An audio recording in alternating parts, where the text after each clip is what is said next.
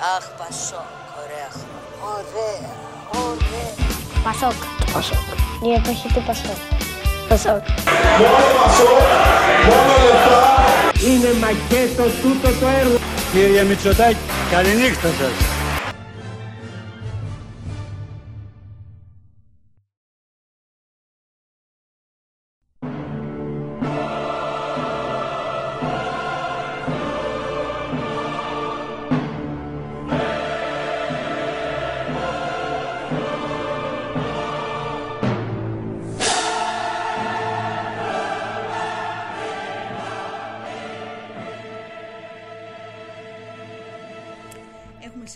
Σήμερα στο ώρα Πασόκ έναν πολύ χαμογελαστό άνθρωπο. Ε, έχω λάβει μήνυμα στο Instagram ότι έχεις ε, προσκεκλημένο έναν από τους πιο χαμογελαστούς ανθρώπους του Πασόκ.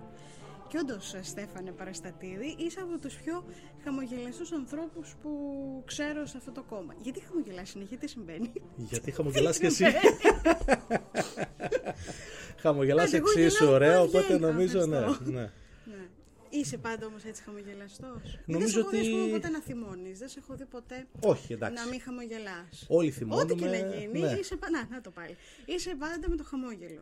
Νομίζω ότι είναι κάτι το οποίο έτσι είναι αυθεντικό. Έχει να κάνει με την ενέργεια τη θετική. Με ένας άνθρωπος φύση Αυτό, αισιόδοξος. είσαι αισιόδοξος. Και ίσως αυτό εκφράζεται και με το χαμόγελο έτσι και με τη θετική διάθεση. Νομίζω ένας λόγος είναι αυτός. Λοιπόν, τώρα θέλω να σε ρωτήσω κάτι για το Κιλκής, γιατί έχω δεχτεί τρία διαφορετικά ερωτήματα και έχω διαβάσει και ένα άρθρο το οποίο είναι εντάξει σε επίπεδο θεωρίας συνωμοσίας, φαντάζομαι ότι κάνει πλάκα, αλλά εγώ θα σε ρωτήσω, υπάρχει το Κιλκής; Υπάρχουν άνθρωποι από το Κιλκής λοιπόν, ναι. ή είναι όλοι ηθοποιοί και δεν υπάρχει εκεί πέρα; Νομίζω ότι είναι ένα τρολάρισμα το οποίο ίσως και να έχει κάποια ε, βάση γιατί το ουσιαστικά αυτό που είναι ένα πρόβλημα που έχει το Κιλκής και είναι κάτι που θέλουμε να αλλάξουμε είναι ότι δεν είναι όσο γνωστό είναι ε, άλλες περιοχές της Ελλάδας. Θυμάμαι όταν ερχόμουν στην Τρικούπη όταν ξεκίνησα το 19 έφευγα ε, το Σαββατοκύριακο να ανεβώ στον, ε, στον τόπο μου στο Κιλκής και μου λέγανε οι αστυνομικοί χαιρετισμού στη Δράμα ή φιλιά στην Καβάλα κτλ. Λοιπόν, ε, υπάρχει το Κιλκής και όχι απλά υπάρχει. Ε, λίγα χρόνια μετά το, το γνωρίζουν εδώ στην Τρικούπη πραγματικά όλοι μέσα από τα πρόσωπα τα οποία έτσι ε, λειτουργούν έξω από τα σύνορα του Κιλκής και αυτό που ε, προσδοκώ και προσδοκούμε και θέλουμε έτσι ε, όλοι εμείς που ασχολούμαστε και με την πολιτική και με τους τόπους μας είναι να τους αναδείξουμε όσο το δυνατόν περισσότερο. Θα το κάνουμε λοιπόν, υπάρχει το Κιλκής και τα επόμενα χρόνια θέλουμε να υπάρχει πολύ πολύ περισσότερο. Το αγαπάς πάρα πολύ το Κιλκής, είσαι συνέχεια εκεί, σε ψάχνουμε, οι φίλοι σου σε ψάχνουν τουλάχιστον, ξέρω. Με δεσμεύσατε ως Αθηναίοι τα τελευταία τρία χρόνια, αλλά Οι τώρα Αθηναίες, επέστρεψα. ε, ναι, ναι. Πας πολύ Επέστρεψα συχνά και ναι. Και έχεις πολύ μεγάλη αγάπη και εγώ δεν έχω πάει ποτέ στο Κιλκής. Ε, Αν και αυτή θέλω- είναι πρόσκληση, την αποδέχομαι να έρθεις και να δεις και τα αξιοθέατα. Όχι, είναι... εντάξει, μου το έχεις ξαναπεί, θα έρθει κάποια στιγμή. το έχω. είναι στο πλάνο. Αλλά θέλω να σα ρωτήσω τι έχει το Κιλκίς για το οποίο θα μπορούσε να γίνει πιο γνωστό; Α πούμε Να στην πω- Κρήτη έχουν πάρα πολλά πράγματα. Να πω ωραίους ανθρώπους καταρχάς. Οκ. Πολύ χαμογελαστούς. Λοιπόν, ναι. Έναν δηλαδή ξέρω από το Κιλκίς, εσένα δεν ξέρω άλλον. Ε, το Κιλκίς είναι μια, ε, έτσι, ε, ένας νομός περιφερειακός με τα υπέρ και τα κατά. Ε, είναι κοντά στην ε, Θεσσαλονίκη, είναι στην Κεντρική Μακεδονία. Νομίζω ότι βρίσκεται κοντά σε ένα κέντρο όπως η Θεσσαλονίκη βοηθάει το Κιλκής ή μπορεί να το, να το, να το βοηθήσει περαιτέρω. Είναι ένας νομός ο οποίος είναι ε, γεωργοκτηνοτροφικός, έχει και ε, μια πολύ ισχυρή βιομηχανική ε, ζώνη. Ε, έχει φυσικές ομορφιές πολλές, ποτάμια, λίμνες, δάση, βουνά, έχει πράγματα να δεις, έχει την περίφημη λίμνη του Σκρά, είναι πανέμορφη, τη λίμνη Δοϊράνη.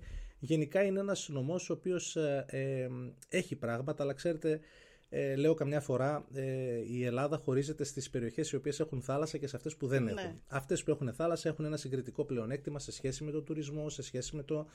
Ε, οπότε οι περιοχές που δεν έχουν θα πρέπει να βρουν τον τρόπο να, και να αναδείξουν ε, τα συγκριτικά τους πλεονεκτήματα και να καταφέρουν πράγματα, έτσι θα χρειαστούν δηλαδή περισσότερη προσπάθεια για να πετύχουν πράγματα.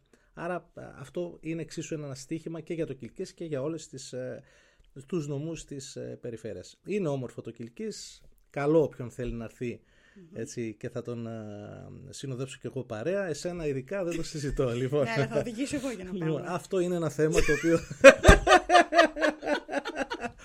πρέπει να ναι. σε τεστάρω άλλη μια φορά και ναι. Ε, γιατί εντάξει, όχι. τώρα θα σε ακούσει κανένας, δεν θα ξέρει ότι είμαστε φίλοι. Που, ε, εντάξει, πρέπει να το πούμε, δεν χρειάζεται να λέμε. ε, και ψέματα, είμαστε φίλοι και θα λένε τι, τι τον έχει τρομοκρατήσει. Ε, με να την πούμε ότι οδήγησή οδηγώ της. και βάζω παράλληλα σκουλαρίκια, βάζω, βγάζω, κάνω διάφορα πράγματα. Εντάξει. Εντάξει, θα κοπείς το Πώς- μοντάζ. λοιπόν. Θέλω να σε ρωτήσω λοιπόν, πάμε τώρα λίγο στα πιο σοβαρά και λίγο δυσάρεστα που είναι πολύ κοντά στην περιοχή σου, στη Θεσσαλονίκη. Τις τελευταίες ημέρες βλέπουμε μια πολύ μεγάλη ένταση. Ε, βλέπουμε από την κοινότητα του Ρωμά, των Ρωμά, οι οποίοι έχουν αντιδράσει έτσι, αρκετά έντονα στο περιστατικό αστυνομικής βίας, έτσι θα το πούμε, γιατί έτσι θεωρώ ότι είναι. Ε, και είναι ένα, βλέ- βλέπουμε, έχει έτσι ένα φουντώσει εκεί πέρα η ένταση. Ναι, ένα θέμα, έτσι ένα πραγματικά ατυχές ε, συμβάν πάρα πολύ σοβαρό και το οποίο έχει προκαλέσει όλη αυτή την, ε, την αναστάτω- αναστάτωση και πρέπει να το, να το δούμε ξανά και ξανά. Ε, θυμίζω ότι το 2020 ε, ο νυν πρωθυπουργός, ο κ. Μητσοτάκης, δημιούργησε μια επιτροπή από τον κύριο Αλιβιζάτο, ο κ. Χοίδης νομίζω ήταν ο υπουργός Ασφάλειας του πολίτη, για να αντιμετωπίσει τα φαινόμενα ε, αστυνομικής βίας. Δηλαδή ε, υπήρχε ως δεδομένη και έπρεπε να δουν τρόπους διαχείρισης και αντιμετώπισης. Μια επιτροπή η οποία λειτουργήσε, ε, πραγματοποίησε, κατέληξε σε ένα πόρισμα το οποίο νομίζω ότι έχει μείνει στα συρτάρια του, του Υπουργείου. Έχουμε φαινόμενα όπως αυτά, όπως αυτό, όπως αυτό της πλατείας της Νέας Μύρνης, όπως το συγκλονιστικό αυτό του Βέβαια. Ινδαρέ, έτσι, δηλαδή είναι... Ε, δείτε λίγο, όλα αυτά συνδέονται με τη δημοκρατία. Δηλαδή, για παράδειγμα, εσύ Ελένη είσαι δημοσιογράφος, υπάρχουν δημοσιογράφοι οι οποίοι κάνουν σωστά τη δουλειά τους. Υπάρχουν δημοσιογράφοι οι οποίοι ε, τέλος πάντων χρησιμοποιούν την εξουσία του να μπορούν να γράψουν ε, για ίδιον όφελος, ε, για να λειτουργήσουν υπέρ των, ε, να το πω, των ιδιοκτητών, ε, ε, μπαίνουν σε μια οποιαδήποτε συνδιαλλαγή. Εγώ είμαι γιατρός. Το ίδιο αντίστοιχα Ε, σε όλα τα, αυτό Λοιπόν, πήγα το να ίδιο πω και με πρόλαβες, τους ναι. ε, αστυνομικούς. Δεν κάνουμε μέτωπο με κανέναν, αλλά θα πρέπει να βελτιώσουμε σίγουρα τις, την ποιότητα παροχών υπηρεσιών υγείας και να βελτιώσουμε τη δημοκρατία μας. Αυτή είναι η, η, η απάντηση. Και η αλήθεια είναι στα- ότι κανένα από αυτά τα επαγγέλματα δεν οπλοφορεί και δεν μπορεί να αφαιρέσει τη ζωή. Βέβαια, οι γιατροί εντάξει, έχετε τον τρόπο. Είναι οι σας, σχέσεις εξουσίας κατά βάση και ε, όταν δεν υπάρχει ουσιαστικά η αξιολόγηση, όταν δεν υπάρχει η λογοδοσία, όταν κάποιος έχει ε, ε, αυτή, ε, κα- κάθε μορφή εξουσίας και είναι η κατάχρηση αυτής της εξουσίας. Εδώ λοιπόν ε, αυτό θα πρέπει να δούμε. Ένα θεσμικό πλαίσιο καταρχάς ε, πολύ έτσι ε, ε, οριοθετημένο, σαφώς οριοθετημένο και υπέρ του πολίτη, γιατί ο αστυνομικός αυτό θα πρέπει να ειναι να είναι δίπλα στον πολίτη και να, ε, να φροντίζει για την ασφάλεια του πολίτη και έτσι πρέπει να το βλέπουμε και εμείς. Άρα ένα σαφώς οριοθετημένο ε, θεσμικό ε, πλαίσιο είναι το ένα και το δεύτερο βεβαίως αξιολόγηση, ε, λογοδοσία. Θα πρέπει καθής ο οποίος ε, να γνωρίζει ότι δεν μπορεί έτσι να καταχράται ας πούμε την εξουσία Ίσως χρειάζεται και μια καλύτερη εκπαίδευση, παρότι τα τελευταία χρόνια νομίζω ότι γίνεται, το έχω ξαναπεί. Αλλά θεωρώ ότι ίσως χρειάζεται περισσότερη, δεν ξέρω ε, τι πρέπει να αλλάξει στο σώμα. Ισχύει σε όλα τα πεδία. Το Ναι. λέω. Δες το στο δικό σου το επάγγελμα, στο δικό μου, στο αστυνομικό επάγγελμα κτλ. Είναι ζήτημα δημοκρατίας και θεσμών. Δηλαδή, αν βελτιώσουμε την ποιότητα της δημοκρατίας μας, γι' αυτό λέω είναι πολύ σημαντική η δημοκρατία. Εγώ το γράφω και το ξαναγράφω, γιατί παίζει ρόλο σε όλα αυτά. Και σε αυτό το οποίο συζητάμε σήμερα με τα, με την, με τα γεγονότα αυτά, τα έτσι, πραγματικά δυστυχή. Τι, τι πιστεύεις πρέπει να αλλάξει γενικότερα, γιατί υπάρχει και μια συζήτηση που έχει ανοίξει στην οποία η αλήθεια είναι ότι δεν συμφωνώ ότι δεν έχουν γίνει ε, προσπάθειες ε, από την κοινότητα των Ρωμά δηλαδή να ενσωματωθούν στην ε, κοινωνία. Το θεωρώ λίγο λάθος αυτό και δεν είναι και ακριβώς έτσι τα πράγματα, κατά τη γνώμη μου τουλάχιστον.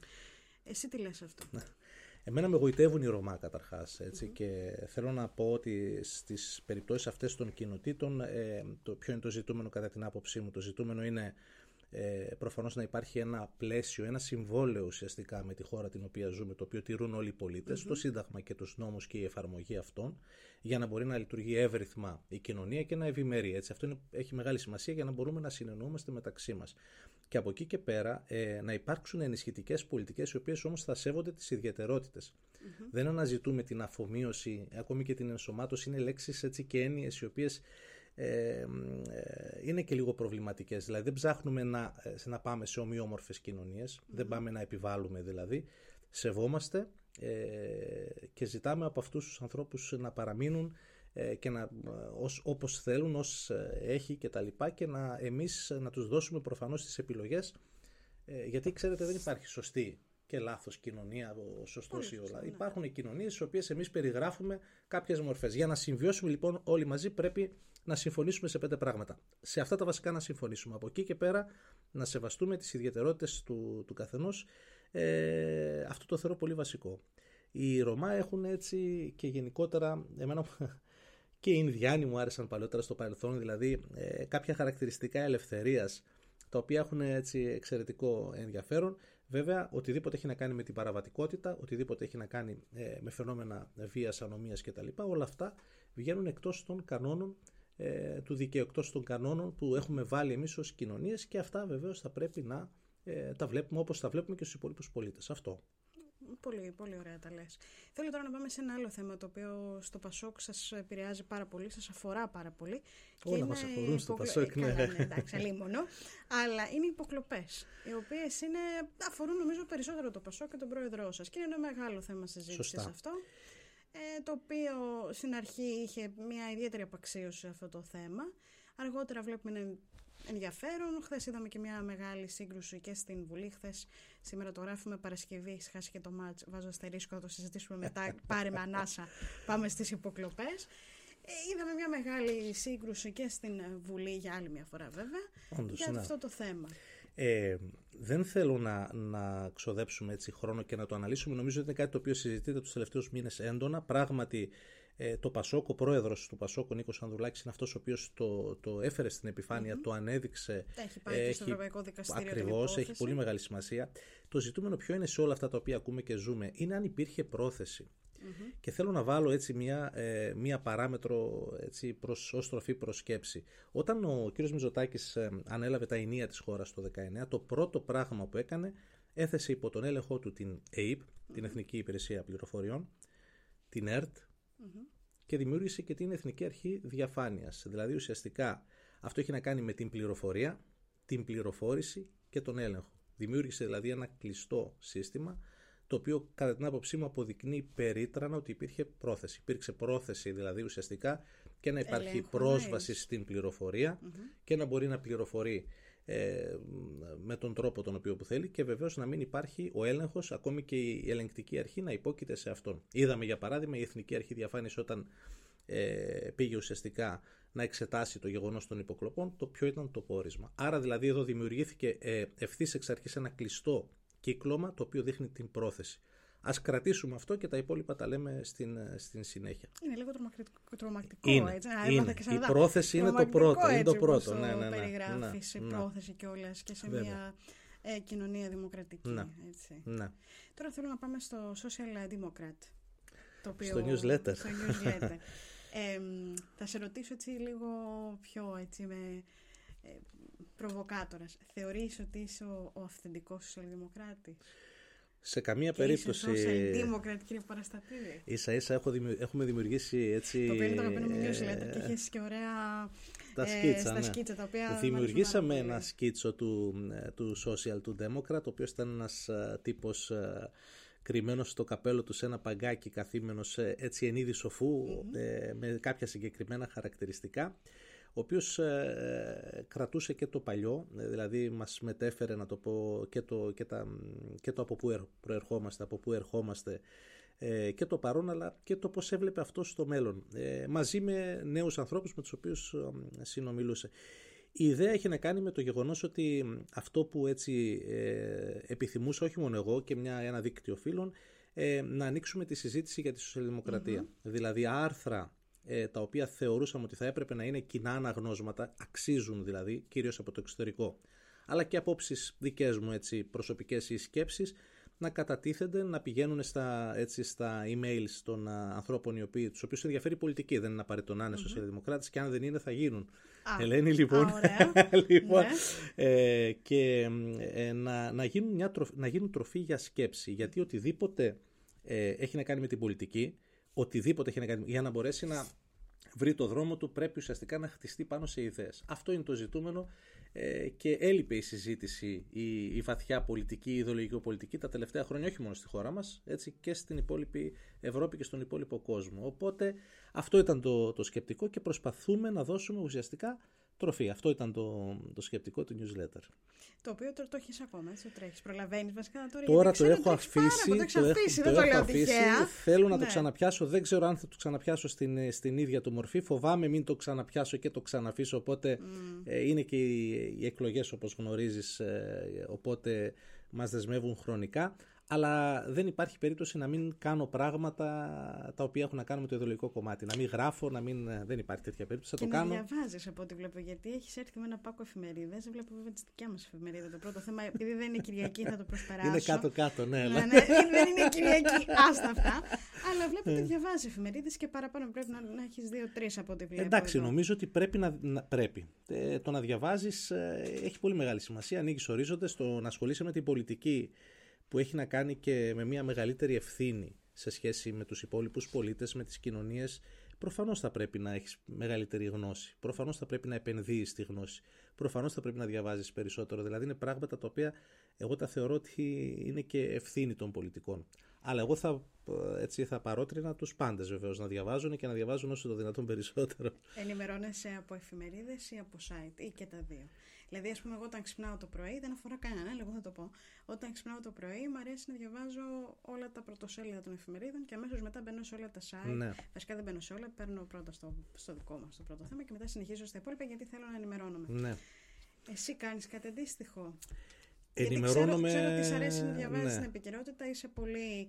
Ε, τη γνωρίζεις πολύ καλά, Ναι. τη διαβάζεις. Όταν ήμουν... Όταν, Εντυπωσιάστηκα ε, όμω από τις εφημερίδες γιατί είναι λίγο σπάνιο. πλέον. Ναι. Όταν ε, ήμουν blogger, έτσι, είχα ξεκινήσει ένα blog το 2008, ε, για πολλά χρόνια γράφοντας εκεί, οπότε ενημερωνόμουν τακτικά εκεί. Λοιπόν, το μοντέλο ήταν, είχα ένα φάκελο με εφημερίδες, ένα φάκελο με, με sites, ένα φάκελο με, ξένα, με ξένες εφημερίδες και sites, ε, τα social media, ε, έναν λογαριασμό στο facebook, έναν λογαριασμό στο twitter αντίστοιχα κτλ. Ιδίως στο twitter είναι πολύ χρήσιμο, γιατί μπορείς να, έτσι, να ενημερώνεσαι σε πολύ γρήγορο χρόνο για πολλά πράγματα. Τα άνοιγα και τα διάβαζα όλα. Ε, το διαδίκτυο και η σχέση με τα blogs και όλα αυτά με βοήθησε να διαβάζω πολύ πιο γρήγορα. Ναι. Ε, θυμάμαι τον εαυτό μου να διαβάζω μία εφημερίδα παλαιότερα σε μία ώρα και μετά φτάναμε σε μία ώρα να διαβάζουμε, εντάξει, έστω και διαγώνια τέλος πάντων, πέντε εφημερίδες, πέντε sites και πολλά άλλα πράγματα μαζί. Δηλαδή μας έδωσε ταχύτητα. Ε, διαβάζω ό,τι, ό,τι πέσει να το πω και ό,τι πέσει στα χέρια μου το οποίο έχει να κάνει με πολιτική και ιδεολογία αλλά ναι, ε, προσπαθώ να, να, να έχω πρόσβαση σε, σε όλα τα μέσα και εφημερίδες. Τηλεόραση δεν βλέπω πολύ, βλέπω πολύ λίγο, αυτό έτσι ε, Παρότι κακώς. είσαι πλέον ένας τηλεοπτικός στάρ. Ε, δεν με τα είμαι. ωραία σου τα σακάκια τα μαύρα που φορά. ναι. Λοιπόν, ναι. Ε, τηλεόραση λοιπόν δεν βλέπω έτσι στο βαθμό που θα, θα έπρεπε. Θα Θεωρώ, ήθελες, ναι, α. ναι, ναι, ναι. Ναι. Τώρα που πιάσαμε τα social media είσαι πολύ ενεργός και τις ε, ημέρες της ε, πανδημίας πολλές φορές έμπαινα στο προφίλ σου να διαβάσω για να καταλάβω τι ακριβώς συμβαίνει και είχε θυμάμαι κάτι πίνακες στους οποίους ήσουν α, πολύ αναλυτικός για το τι συμβαίνει, πολύ κατατοπιστικός για όποιον δεν καταλάβαινε, έδινες έναν δικό σου αγώνα και είσαι- έκανες μια πολύ ωραία αντιπολίτευση τότε στην ε, κυβέρνηση. Ε, παρότι μπορώ να διαφωνούμε σε πολλά στην, με την ε, κυβέρνηση, θεωρώ ότι έκανε εγώ προσωπικά ή προσπάθησε τουλάχιστον να κάνει ένα καλό, ε, μια καλή πολιτική στην, ε, στο πρώτο κύμα τουλάχιστον, στην πανδημία. Θα έχεις διαφωνήσει σε πολλά μαζί τους, ε, έχεις κάνει αντιπολίτευση πολύ δυνατή μπορώ να πω, Ναι. ε, στο, με πίνακες, με στατιστικά, με στοιχεία. Τελικά πέτυχε η κυβέρνηση στην πανδημία. Συνολικά, όχι σίγουρα, στο πρώτο, δεύτερο ή Σίγουρα τρίτο, όχι. Να τέταρτο. ξεκινήσω λέγοντας ότι το έκανα γιατί ένιωσα την ανάγκη να, ε, να ενημερώσω και εγώ, ε, όπως και πολλοί άλλοι πολίτες να το πω έτσι, γιατί υπήρχε έλλειμμα στην ενημέρωση. Υπήρχε πέρα από αυτό και έλλειμμα στην πρόσβαση στα στοιχεία. Δηλαδή η κυβέρνηση κράτησε κλειστά γενικότερα τα, τα στοιχεία.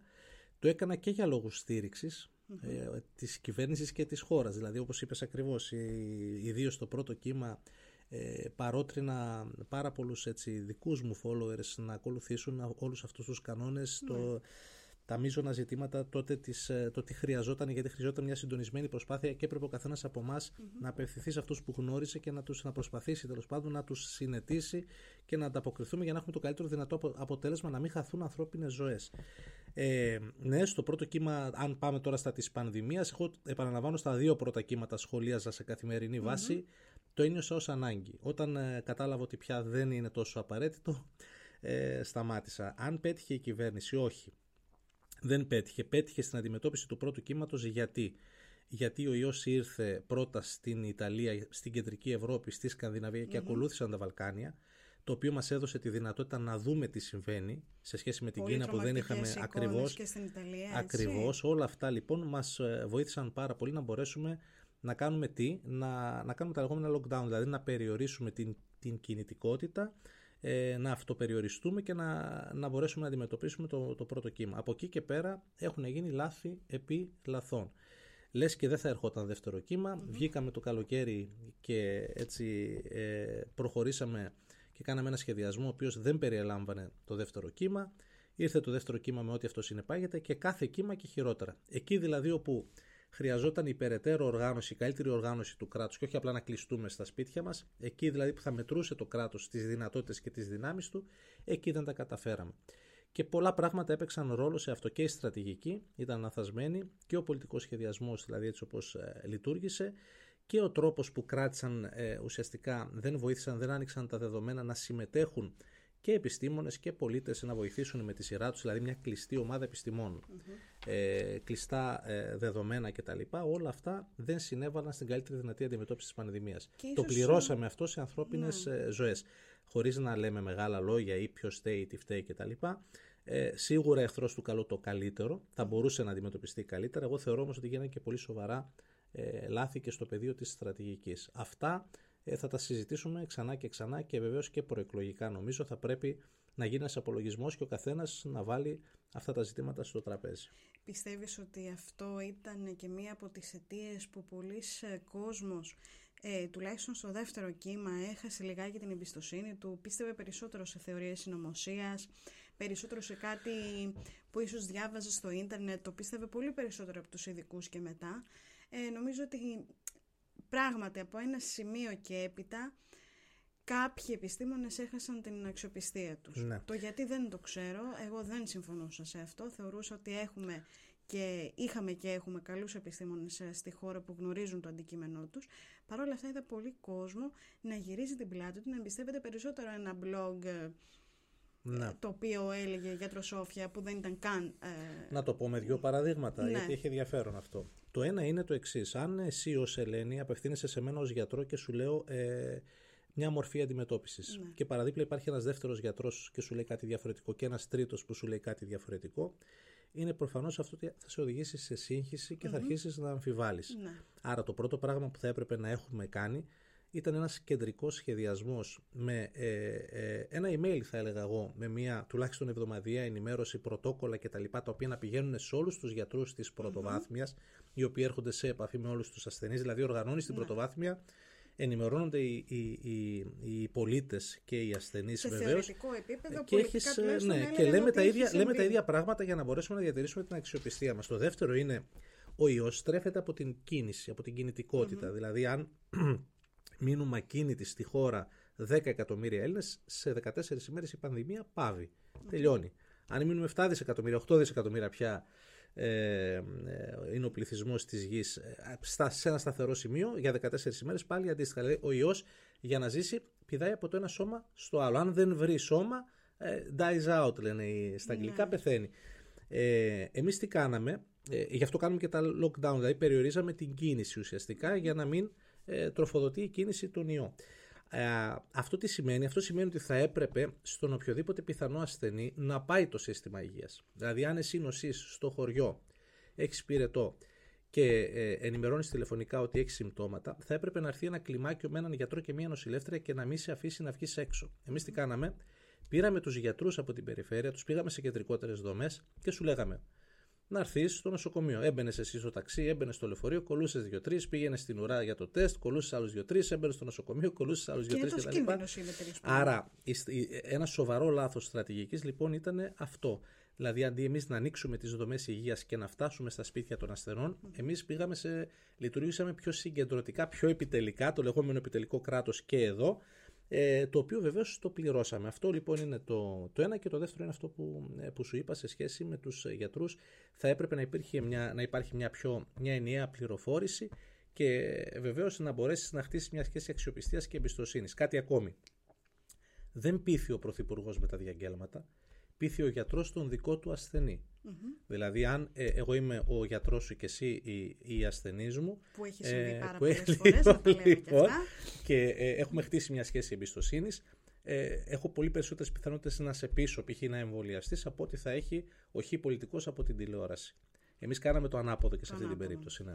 Τώρα έχει έρθει το νέο νομοσχέδιο για την υγεία. Υπάρχουν πολλές αντιδράσεις και από τους ανθρώπους του ΕΣΥ και θέλω να και τη δική σου γνώμη σε αυτό. Και παράλληλα βλέπουμε ότι υπάρχει ήδη πρόβλημα στην επαρχία και είναι πολλοί ειδικοί οι οποίοι λένε ότι αυτό το νέο νομοσχέδιο θα δημιουργήσει νέο πρόβλημα και στις πόλεις της επαρχίας ή ας πούμε σε χωριά που είναι πιο απομακρυσμένα δημιουργεί ένα μεγαλύτερο ε, πρόβλημα ενώ ήδη υπάρχει ανάγκη να στελεχωθούν καλύτερα και τα κέντρα υγείας και νοσοκομεία περισσότερο, καλά πολύ περισσότερο δεν το συζητώ και στα αστικά κέντρα αλλά και στις ε, μικρότερες ε, περιοχές Υπάρχει τέλος πάντων μια πολύ μεγάλη αμφισβήτηση. Ναι. Εδώ υπάρχει, από τους ειδικούς, ναι, υπάρχει ένα ιδεολογικό ζήτημα και ένα έτσι, ας πάμε και στο, μετά στο, στο λειτουργικό. Δηλαδή στο ιδεολογικό υπήρξαν δύο ε, σχολές βασικές. Η μία ήταν η Ευρωπαϊκή με το βρετανικό και το γερμανικό σύστημα, τα μοντέλα δηλαδή ουσιαστικά τα εθνικά συστήματα υγείας, το NHS που ξεκίνησε το 1947,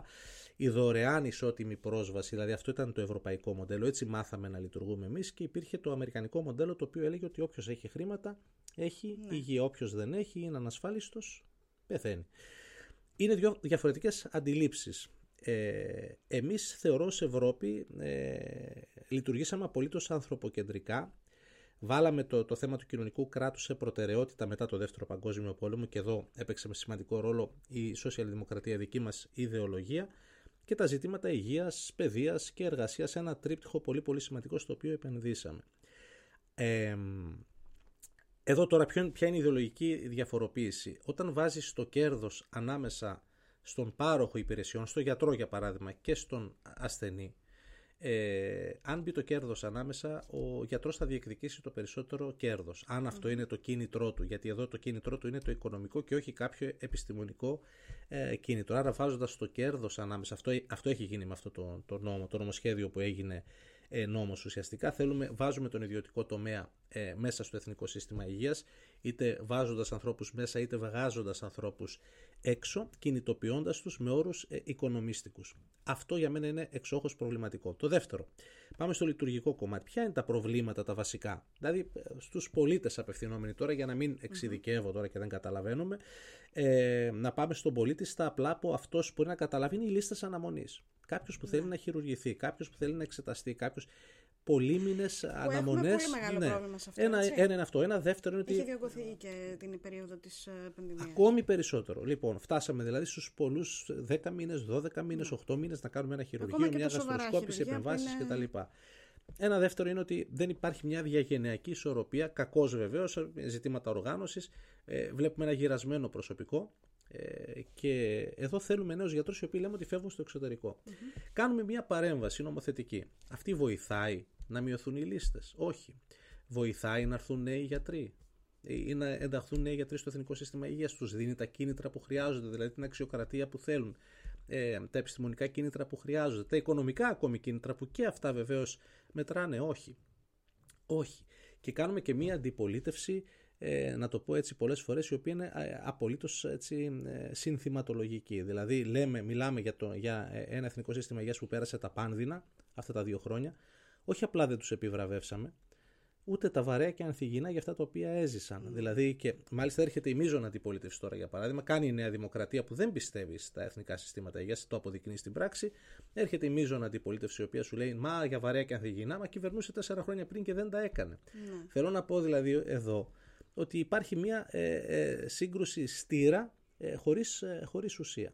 Άρα ε, θα πρέπει να ξανασυζητήσουμε για το Εθνικό Σύστημα Υγείας κατά την άποψη την δική μου και νομίζω ότι ο χώρος ο δικός μας το ΠΑΣΟΚ το οποίο σηματοδότησε ήταν και το κόμμα το οποίο ίδρυσε το Εθνικό Σύστημα Υγείας το θεμελίωσε θα πρέπει να περιγράψει ένα νέο μοντέλο το οποίο δεν θα έχει να κάνει με το κέρδος θα έχει να κάνει ουσιαστικά με, με μια νέα σχέση μεταξύ ε, γιατρού ή παρόχου υπηρεσίας και πολίτη παύλα ε, ασθενή η οποία θα έχει το καλύτερο δυνατό αποτέλεσμα για ολους Το 2019 τώρα ε, είχες, ε, σε είχε επιλέξει φόφη γεννηματά για τον ε, τομέα του οργανωτικού γραμματέα. Το ρεπορτάζ μου λέει ότι όταν το έμαθες ήσουν στο δρόμο. Δηλαδή ήσουν στο αυτοκίνητο, καλά καλά δεν το είχες αποδεχθεί εσύ ακόμα. Ήσουν ε, το, το σκεφτόσουν ακόμα, το διαπραγματευόσουν μέσα σου, αλλά εκείνη η έμνηστη γεννήματα είχε πάρει την, την απόφαση να σε κάνει. Ε, ναι. Ισχύει αυτό. Καλά, ισχύει για να το λέω προφανώς ισχύει, αλλά εννοώ. Το, ρεπορ... Πώς το ήτανε; ρεπορτάζ σου, ναι, είναι, είναι έγκυρο συνήθως. Ε, Συνήθως. λοιπόν, ε, πράγματι είχε γίνει ένα τηλέφωνο, εντάξει γνωριζόμασταν με την κυρία Γεννηματά, έγινε ένα τηλέφωνο στο οποίο ε, τέλος πάντων μου γνωστοποίησε ότι αυτό επιθυμεί, ότι θέλει να βοηθήσω την προσπάθεια, ότι πιστεύει σε μένα, ότι ήθελε να πολιτικοποιήσει ε, τις οργανώσεις, αυτό, ήταν το, αυτό, αυτό είχε να κάνει και με τη δική μου επιλογή. Ε, και εγώ είπα ότι Οκ, με τιμά καταρχάς, αλλά να το συζητήσουμε. Δεν Ναι. έδωσα δηλαδή ένα οκ. Είπα να ξεκινήσω να έρθω, να πήρα το αυτοκίνητο, δεν το θυμάμαι την επόμενη, να κατεβώ. Οπότε ξανά χτυπάει το τηλέφωνο. Ε, με ξαναπαίρνει τηλέφωνο και μου λέει ότι κοίταξε να δεις θα σε ανακοινώσω και της λέω μα είμαι στο δρόμο έρχομαι σε λίγες ώρες και τα λοιπά μέχρι να φτάσω στην Αθήνα λοιπόν έπαιζε είδε στα sites και στις εφημερίδες η φωτογραφία και τα λοιπά άρα δηλαδή έτσι με μια δυναμική η φόφη γεννηματά θεωρώντας ότι και τέλος πάντων θα μπορούσα να προσφέρω αλλά πραγματικά το εκτιμώ ήταν και ο- ίσως Σε έβαλε ε, και ο απευθείας μοναδικός στα βαθιά. άνθρωπος που έτσι ε, ναι, ε, μου έδωσε πράγματα και σε μένα έτσι. Θέλω να πω ότι είμαι ένας άνθρωπος γενικότερα που όλα αυτά τα χρόνια κατά βάση προσφέρω και το κάνω γιατί το πιστεύω. Δηλαδή δεν έχω λειτουργήσει ποτέ μου με ανταλλάγματα, δεν έχω πάρει ποτέ οτιδήποτε. Ε, γεννηματά, η φόφη γεννηματά ήταν αυτή η οποία έτσι, μου έδωσε μια θέση υψηλής ευθύνης και προσπάθησα να την τιμήσω βεβαίως και εγώ έτσι στο μέγιστο δυνατό βαθμό. Τώρα θέλω να σε πάω σε κάτι πάρα πολύ διαφορετικό. Τώρα θα ξεκινήσουμε τα πιο μη σοβαρά, ας πούμε, που σοβαρά είναι και αυτά. Πάρα πολλοί φίλοι Πιο σοβαρά σου, από τα σοβαρά. ναι, λοιπόν, ναι. πάρα πολλοί φίλοι σου ε, κριτικάρουν τα καλώδια που φοράς ε, σε όλες σου τις τηλεοπτικές εμφανίσεις. Και όταν λέω όλοι σου οι φίλοι, εννοώ εγώ. Ε, Καλώδια, καλώδια, ζακέτες σακάκι. και τα ναι, λοιπά, εντάξει, συγγνώμη, ναι. το σακάκι έχω δίκιο. Άμα θέλεις θα το κάνουμε και πόλη στο Instagram. Ε, να δεις ότι θα κερδίσω δηλαδή με, με, με τεράστια πλειοψηφία. Να. Ε, ακούς την κριτική, τη δέχεσαι; Θα απαντούσα όχι, αλλά δεν θέλω να το αφήσω. Θα αυτό. έλεγα, θα έλεγα βεβαίως και την ακούω. Ε, Ναι. Τώρα, ως προς το ντύσιμο και τη ζακέτα, να ξεκινήσω από αυτό ή το που διακομωδείται αρκετά. Ε, το διασκεδάζω και εγώ, δεν Ναι, είναι. ναι, ναι. Ε, σκε- α, κάθομαι και αναλύω το γιατί. Ε, έχω την αίσθηση ότι. Ε, όχι έχω την αίσθηση, την πεποίθηση ότι τα τελευταία χρόνια η πολιτική λειτουργήσε πολύ με όρους επικοινωνίας. Ναι. Και θέλοντας ίσως να στείλω ένα μήνυμα εσωτερικό και εγώ, Ναι. έτσι, και από, μέσα από τον εαυτό μου, αλλά και προς τους υπολείπους, είναι ότι ε, δεν είναι αυτό που έχει την Ναι. ε, κυρίαρχη σημασία. Δηλαδή δεν έχει σημασία το, το, το ντύσιμο. Δεν είμαι ένας άνθρωπος που έχω συμπλέγματα. Θα φορέσω τα πάντα ε, έτσι και, και γραβάτες Είσαι και πολύ κουστούμια. cool και... άνθρωπος, να το πούμε. Ναι, Για όσους δηλαδή, Μπορεί να μην σε ναι. γνωρίζουν, το θεωρώ. Κατά καιρούς δύσκολο. φοράω ρε παιδί μου Ναι. πραγματικά δηλαδή το πώ Είσαι αισθάνεσαι και casual, τα λοιπά. ναι. Ναι, ακριβώς, αλλά γενικότερα μπορώ να. Δεν, δεν έχω θέμα με, τα, με, τα, με, τα, με το τι θα φορέσω και τα λοιπά. Ε, νομίζω ότι το κάνω γιατί θέλω να, να πω προς τα έξω ότι ε, ακούστε πρώτα τι έχει να πει ένας άνθρωπος που ασχολείται με την πολιτική. Δηλαδή το- το πρώτο είναι το περιεχόμενο και όχι το πώς δίνεται, το πώς στενίζεται, το πώς στείνεται στην κάμερα, το πώς βγαίνει κτλ. Ωραία, έχουν σημασία, το καταλαβαίνω για τον κόσμο αυτά, αλλά φτάσαμε σε σημείο να ασχολούμαστε μόνο με αυτά Μόνο και να με έχουμε αυτά. αφήσει την πολιτική. Κάπως λοιπόν πρέπει να το αλλάξουμε αυτό. Ε, τώρα τα καλώδια ε, με βολεύουν. με Κάποιοι βολεύουν. κοροϊδεύουνε, γιατί τα Λοιπόν. συνδέουν ότι αν δεν υπάρχει το κυλικής και σε- πάει η θεωρία συνωμοσία σε ένα άλλο επίπεδο. κάτι γίνεται με τα καλώδια. Λοιπόν. τι, τι συμβαίνει με αυτά που δεν τα Είναι απο, αποχωρίζεις από- απλά είναι, θυμάσαι από τα είναι καλώδια αυτά; απολύτως. Ε, Πολλές φορές έχει τύχει ναι, να κοιμάμαι Μάλιστα, και με τα αυτό καλώδια, αν δεν θυμάμαι. χρειάζονται φόρτισμα, ας πούμε. Λοιπόν. Στο φοβάμαι. Ε, είναι τα πλέον βολικά. Με βολεύουν πάρα πολύ αυτό είναι. Δηλαδή από, σε σχέση με το τηλέφωνο προφανώς, γιατί οδηγάω και ε, γενικότερα ε, με, με, βοηθεί, πολύ- με βοηθάει πολύ το ακουστικό. Επίσης, αν ήταν τα σκέτα τα χωρίς καλώδιο, καταλαβαίνω ότι θα Τα υπήρχε ο AirPods κίνδυνος να τα εννοείς. χάσω. Ναι, τα, τα AirPods. Τώρα θέλω να σε πω και μια, σε μια άλλη σου μεγάλη αγάπη, τον ΠΑΟΚ. Έχουμε δεχτεί και ένα μήνυμα έτσι μονολεκτικό ε, στο Instagram, Ολυμπιακός. Από ποιον είναι αυτό το. το- Είναι, δεν μπορώ να τον δώσω, αλλά ε, εντάξει, είναι, είναι Πασόκος, Ολυμπιακός. Ναι. Ε, έχει υπάρξει εκπρόσωπος τύπου του Πασόκ, αλλά δεν θέλω να πω το όνομά του, να είμαστε ξεκάθαροι. Δεν θέλω να πω Λοιπόν. το όνομά του. Έχει υπάρξει εκπρόσωπο. ε, Άρα- πριν από τον Δημήτρη Μάτζο. Άρα, Do the α- math. άρα, άρα να το πούμε το όνομα. Λοιπόν, Ναι. έχει πλάκα ο πρωινός καφές, ο Παύλος Χριστίδης προφανώς Ναι. το έχει στείλει, Ε, γιατί προφανώς, ναι. πειραζόμασταν. Ήταν ο, ο πρωινός ο καφές από το 19 με την, ε, με την ε, φόφη γεννηματά. Ε, ήταν ο, ο, ο Χριστίδης ο οποίος ήταν Ολυμπιακός, ο, ο Χριστοδουλάκης ο Μανώλης ο Ολυμπιακός, ο Πρωτόπαπας ο Ολυμπιακός, ο Μανώλης ο Όθωνας Παναθηναϊκός και ήταν και ο Κυριάκος Κυριάκου αν θυμάσαι στην επικοινωνία. Βέβαια, θυμάμαι. Πάοκ. Οπότε ήταν Πάοκ ο Κυριάκος, Πάοκ και εγώ. Είχαμε μία φωνή μέσα στο πρωινό Ναι. καφέ, πολύ ισχυρή λοιπόν. Εσείς οι δύο απέναντι σε όλους Εμείς οι δύο και πειραζόμασταν αρκετά. Μετά έφυγε βέβαια ο, ο Κυριάκος, ήρθε ο Παναγιώτης ο, ο Βλάχος. Που είναι Ο και αυτός Ολυμπιακός, Παναθηναϊκός, ε, Όχι ο Ολυμπιακός, είναι ο πα- Παναθηναϊκός, δεν θυμάμαι. Τα έχω Λοιπόν. μπερδέψει, ελπίζω να μην το ακούσει το πότε. Τέλος πάντων, οπότε λίγο το αφήσαμε. Αλλά είχαμε πειράγματα. Κάθε Δευτέρα δηλαδή σχολιάζαμε τα αποτελέσματα του ποδοσφαίρου έτσι με Το μεγάλη αγαπάω στο επιτυχία. ποδόσφαιρο, γιατί. Γενικά μου αρέσει πολύ. Για να ναι, σε ναι. κλείσω σήμερα που έχει Μουντιάλ, δεν θυμάμαι και ποιος παίζει. Αυτό είναι με το κακό. πέδεψες ότι λίγο, δεν ναι. θυμάσαι. ναι. Αλλά, αλλά, αλλά έκανες θυσία και ήρθες και δεν θυμάμαι και ποιος Δεν είναι παίζει σκέτη, σήμερα. τώρα μιλάμε για ηφηγένεια. Μεγάλη θυσία, έτσι Ναι, λοιπόν. ναι, καλά, ναι, μόνο. Ποιος παίζει Κροατία. Κροατία, νομίζω. Βραζιλία. Κροατία, Βραζιλία. Ε, ναι, το Μουντιάλ το παρακολουθώ. Το ποδόσφαιρο τα τελευταία χρόνια όχι τόσο πολύ όσο θα ήθελα. Δεν με αφήνουν υποχρεώσεις ή Ε, δεν, δεν ξέρω έκανε και κτλ. πολλά οπά, φαντάζομαι. Λοιπόν, α, δεν ξέρω αν αυτός είναι ο λόγος. Μπορεί. Ε, ναι, Είμαι και το- εγώ Ολυμπιακός όπως θα Είσαι, κατάλαβα, α, ναι, αυτά, εντάξει. αυτά ζούμε. Λοιπόν, τέλος πάντων, ε, το παρακολουθώ. Ναι, το Κροατία-Βραζιλία. Θα προτιμούσα τη Βραζιλία να κερδίσει σε αυτό. Θα δούμε το, το δεύτερο ημίχρονο, Γενικά, ελπίζω. ποιος θα Αν με ήθελες; αφήσει εδώ, έτσι Όχι, ναι. δεν θα σε αφήσω. Έχουμε και άλλη δουλειά. Ε, τι, τι, ποιον στηρίζεις. Ε, πέρα από Ελλάδα, ε, εγώ ήμουν Ιταλός γενικότερα, είμαι φαν της Ιταλίας. από Ναι. Ούτε το... ένα ούτε το άλλο. Είναι κουβάς και τα δύο. Μπράβο, Δυστυχώς Στέφανε, πραγματικά τα ναι. κατάφερα έτσι, Ναι. ναι. Ε, έχω ποντάρει στην Αργεντινή, ε, γιατί εκτιμώ πάρα πολύ το Μέση ως ποδοσφαιριστή και επειδή είμαι ένας από τους, τον περίπου το μισό πληθυσμό της γης, ο οποίος θα ήθελε να το σηκώσει έτσι επειδή είναι και το τελευταίο του πιθανώς Μουντιάλ. Ε, και λέω Αργεντινή. Τώρα η Αργεντινή παίζει με την ε, Ολλανδία σήμερα το βράδυ, αν καταφέρει να περάσει. Μετά με την Βραζιλία, αν περάσει η Βραζιλία. Τέλος πάντων, Αργεντινή. Θα ποντάρω τα λεφτά μου στην Αργεντινή. Ελπίζω να μην πείθω. με απογοητεύσεις. Για να δούμε. Τώρα θέλω να σε πω σε κάτι έτσι πιο. Επειδή ξέρω ότι δεν, δεν σε αρέσει καθόλου αυτή η συζήτηση και ήταν ένα που μου ζήτησες κιόλας. Άστο μωρέ αυτό. Έρωτας και Πασόκ. Γιατί έχετε τη φήμη των ερωτιάριδων οι Πασόκοι; Ε, το Πασόκ ναι, φημίζεται ως κόμμα ερωτικό, έτσι. Ναι, ναι, ναι. Ε, ως κόμμα ερωτικό. Ε, ίσως προφανώς γιατί... Δεν φημίζεται. Νομίζω ότι το αυτοδιαφημίζεται έτσι. Στην πραγματικότητα μπορεί και να είναι μέρος της φαντασίας σας. Θα προσπαθήσω να Αλλά το εντάξει, τεκμηριώσω ναι, έτσι με ναι, ναι, επιχειρήματα. Δεν είναι. Λοιπόν, ε, έναντι τη- του, του, του συντηρητικού πόλου, δηλαδή έχοντας το συντηρητικό και τον προοδευτικό πόλο Ναι. στα χρόνια τέλος πάντων τις προηγούμενες δεκαετίες, νομίζω ότι έπαιξε ρόλο στην ε, περισσότερη απελευθέρωση. Ε, άρα έπαιξε ρόλο και σε αυτή, και κατά προέκταση και σε αυτό τον, έτσι, τον περισσότερο ερωτισμό. Το κάνουμε και για πλάκα, προφανώς υπάρχει και το, ε, και το χιούμορ.